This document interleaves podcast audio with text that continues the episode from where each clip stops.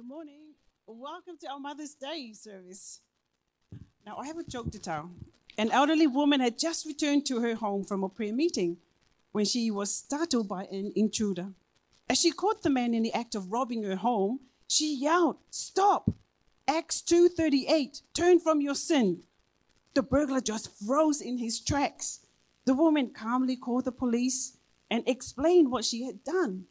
As the officer handcuffed the man, he asked the burglar, Why did you just stand there? All she did was yell scripture to you. Scripture? replied the burglar. She said she had an axe and two 38s.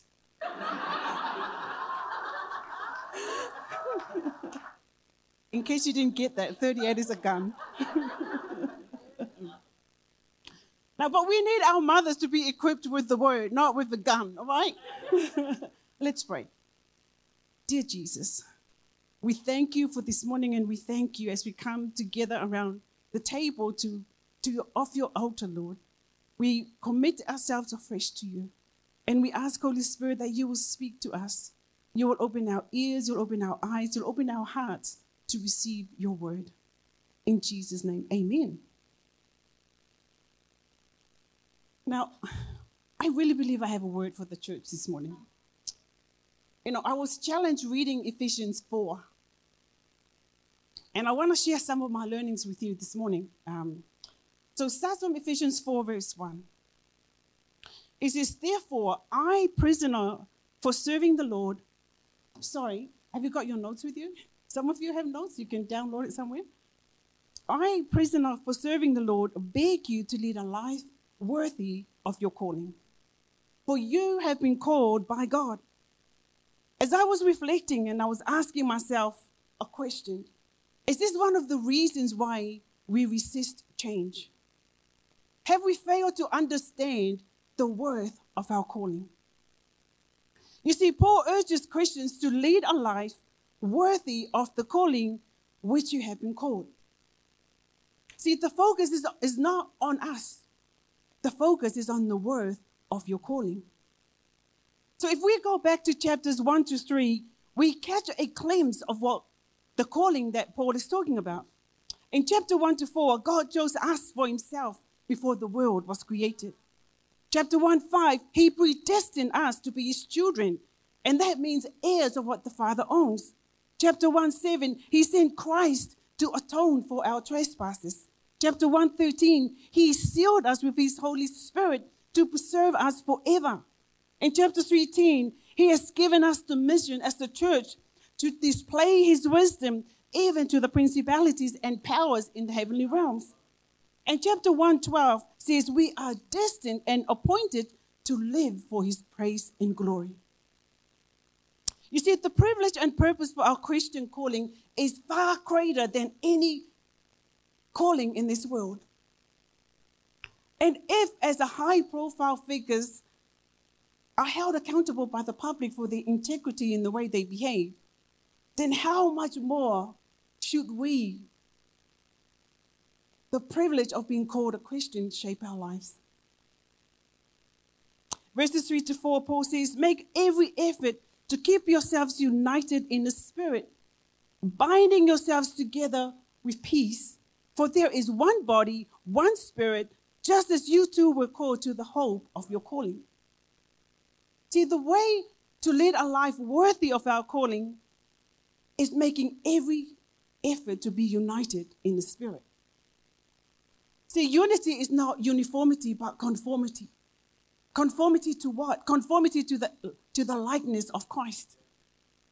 Conformity to Him through God revealed His fullness. The more we remain united, the more we reflect Christ. See, no doubt the events of the past two years have rocked our lives and disrupted a lot of dynamics in many relationships at different levels. You see, there was the vax and the unvax.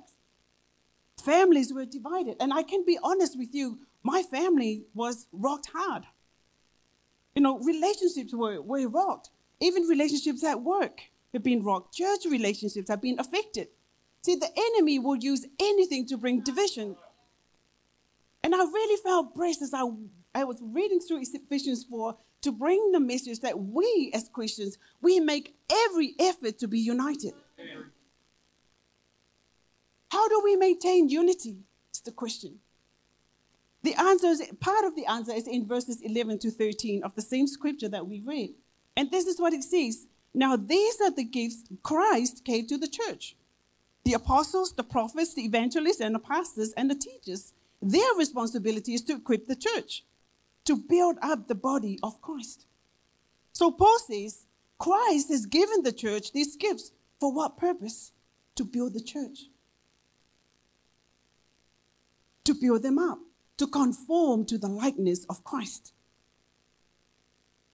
God's intent with the church is that we live as a unified body.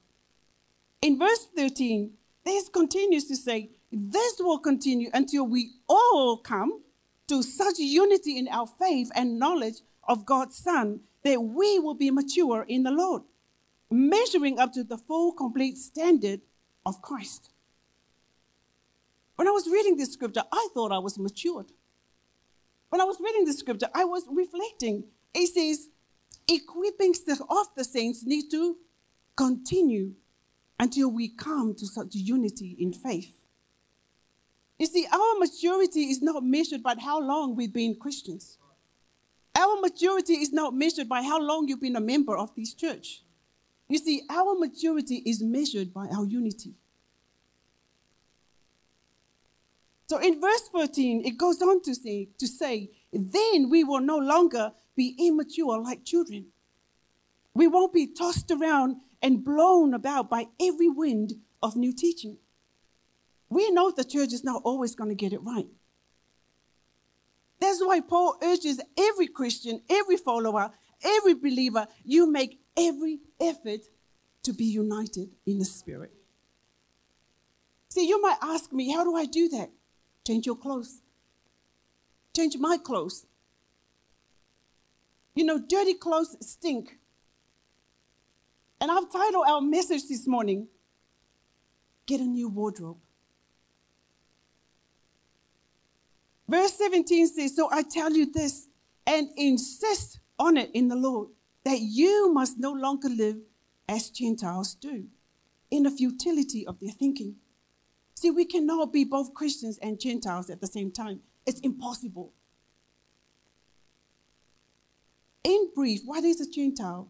A Gentile is someone that is not of Jewish heritage, right? That makes you and I Gentiles, right? The Gentiles in the Bible represents those who don't know God and live as pagans or ungodly manner. But the good news for you and me, though we are Gentiles in physical, we are no longer strangers to God. See, God had a secret plan to save the Gentiles. This was made possible through Jesus. So we thank God for sending Jesus, in whom this mystery of salvation was revealed. So the mystery of salvation for the Gentiles and our adoption into the family of God was made possible through Jesus. Not just being adopted into the family of God, He also made you and I heirs of His meaning we own everything that God owns. See, we are called children through salvation in Christ. So when we say yes to Jesus and we give our hearts to Him, you've given your life to Jesus. And if you haven't done that, you'll have an opportunity at the end of this sermon to join or welcome into the kingdom of God. But because we are now God's children, we no longer live the way we used to live. So our first point, put off your old self.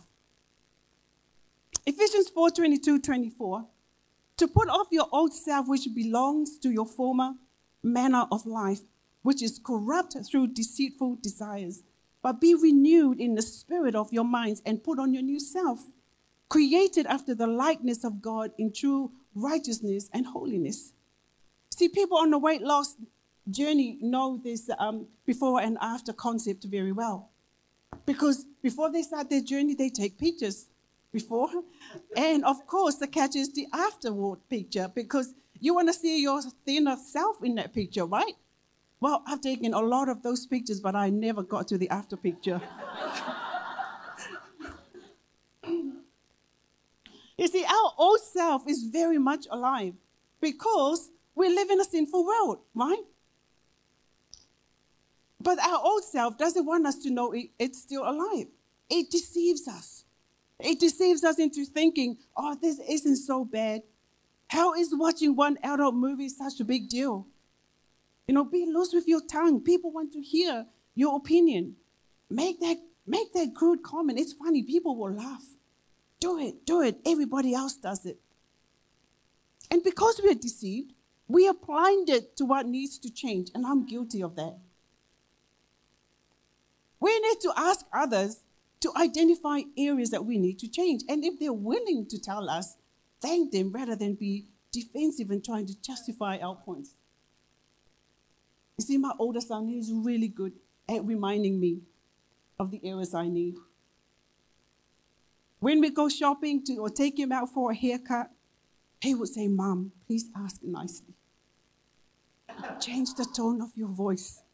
Because sometimes you come out a bit harsh.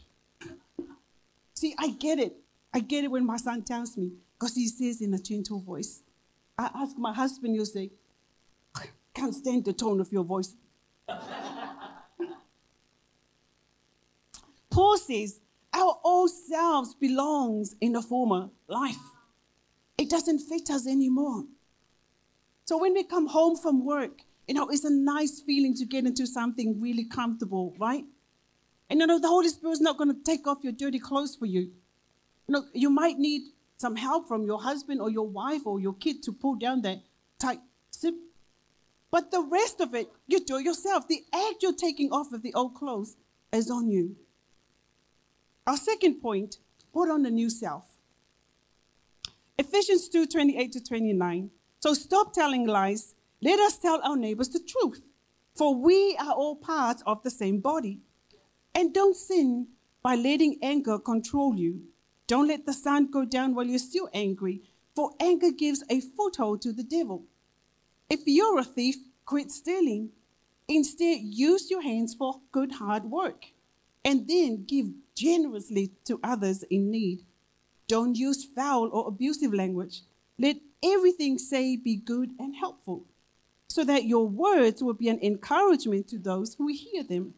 Now, if you were an audience of children, this message will be much easier to deliver. Because stop lying, tell the truth.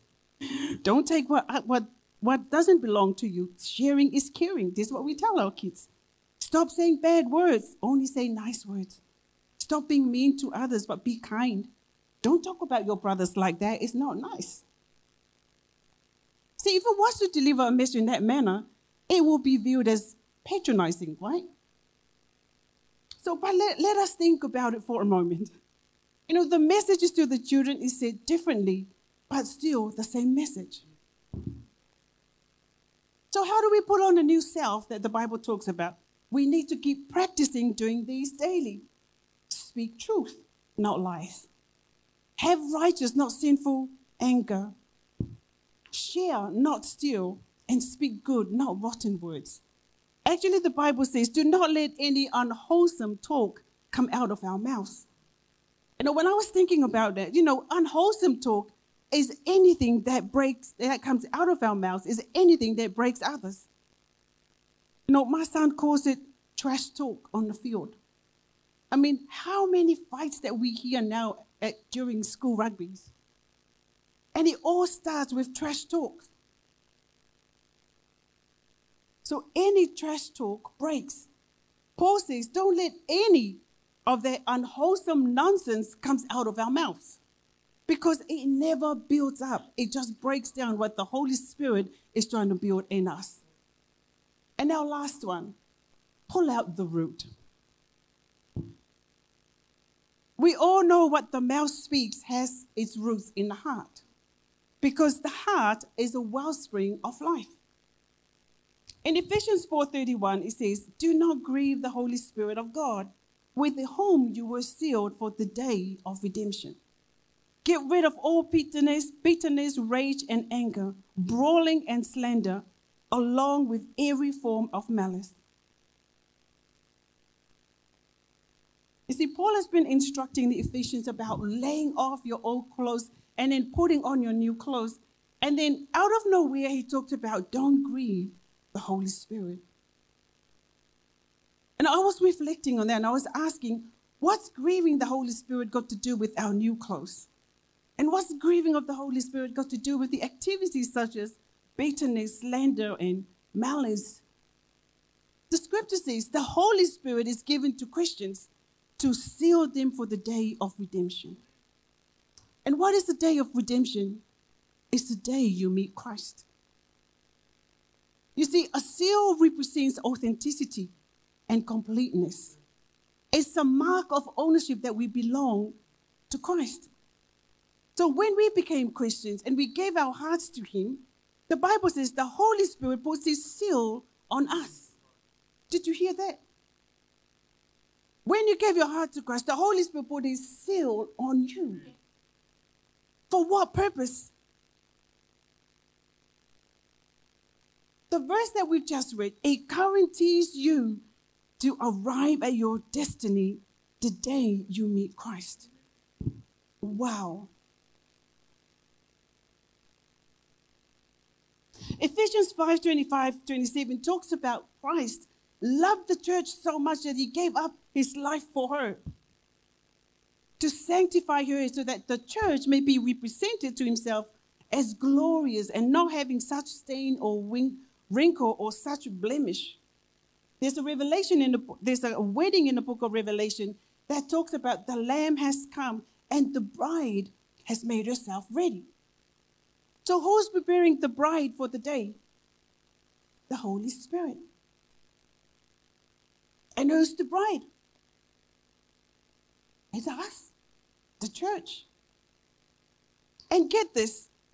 It says the Holy Spirit will not join, will not try to stop helping you until the day you arrive.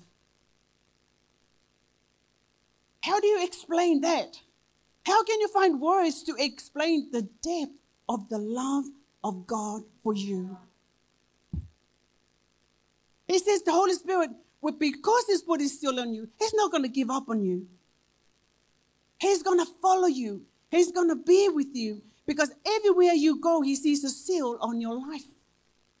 And He wants to make sure you get to that destiny. He wants to make sure He prepares you well to meet the Christ. So, how do we grieve Him? We grieve Him by holding on to the bitterness. We grieve Him by holding on to the malice. We grieve Him by holding on to slandering. When He's just sitting there saying to you, I can help you, I can enable you to release that. But you hold on to it. Hold on to it. So what happens? He's grieved. Because he has all the power that you need to enable you to release that forgiveness. I can talk about it because he helped me release me from that. Do you know it's impossible to grieve somebody that doesn't love you? And can you imagine living with a grieved spirit?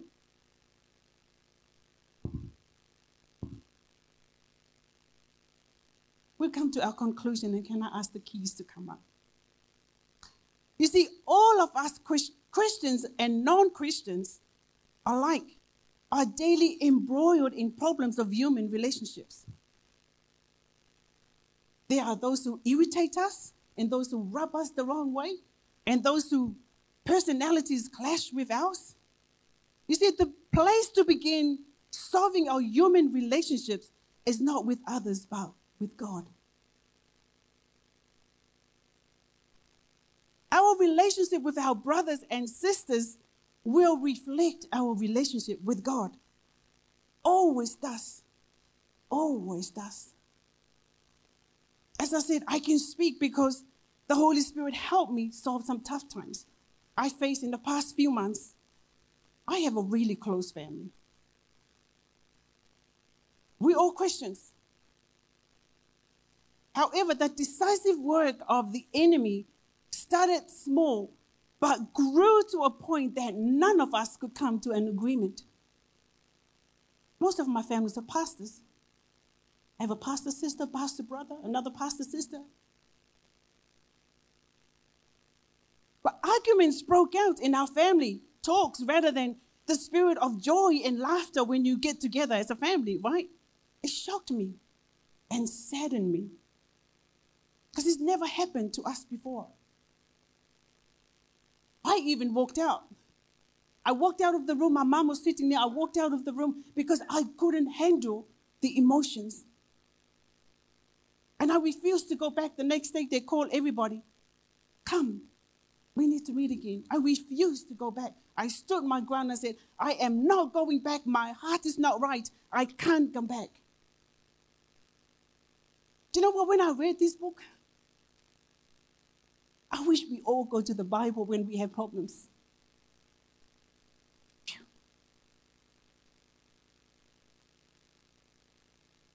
I read the book of Ephesians. And you know, the hardness of heart broke. I knew God was talking to me. Make every effort to live your life worthy of your calling. And as hard as it was to start facing people, it's very hard. Because you feel defeated and you feel humiliated. The Holy Spirit empowered me to do what brings honor to Him. And what a release when I took that first step.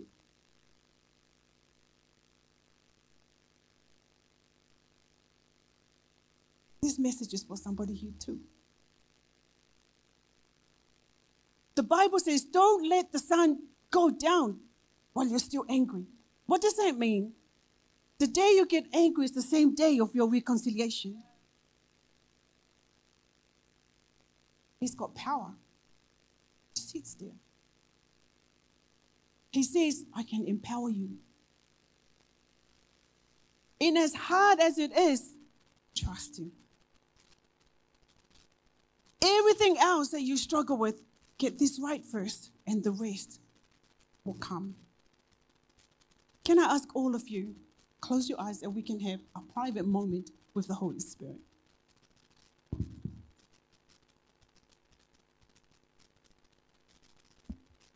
You may be here for the first time. And the Holy Spirit is speaking to you about putting off that old self, and you're ready to make that change. You're ready to come home. You've been living a life without God.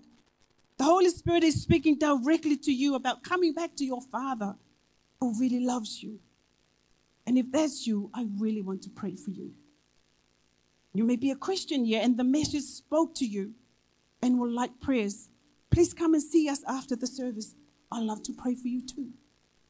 But I want to give the opportunity to those who would like to make the first step in putting off the old self, but put on the new self and experience Christ. The Holy Spirit will help you make that decision. Making that decision to say yes to, to Jesus and repenting from our sins give you access to eternal life. He said He is the truth, the way, and life. You may be thinking, oh, those people, she's got it all together. No, we don't, and I don't. It's a journey. A Christian is a person whose rotten root within has been made new by the grace through Jesus Christ. If you want to say yes to Jesus, I'm going to count to three. And then lift your hand and put it down straight away so I can see you. God loves, number one, God loves you. Two, He's speaking to you. Three, lift your hand and say, Yes, count me in. That's me. Thank you. Thank you for that hand. Anybody else that you want to say yes to Jesus? He's gentle. He'll give you the power to walk the journey. Anybody else that wants to say Jesus, yes to Jesus? Let's pray. You can pray after me and say, you can say it aloud or say it from your heart. Dear God, thank you for speaking to me today. I realize I'm a sinner and in need of a Savior. I have heard your word and I humbly ask for your forgiveness. I want to live a new life in you. I repent from my sins. I ask that you fill my heart with your grace and love. I ask that you be the Lord of my life from now on. In Jesus' name, amen. Amen. God bless you.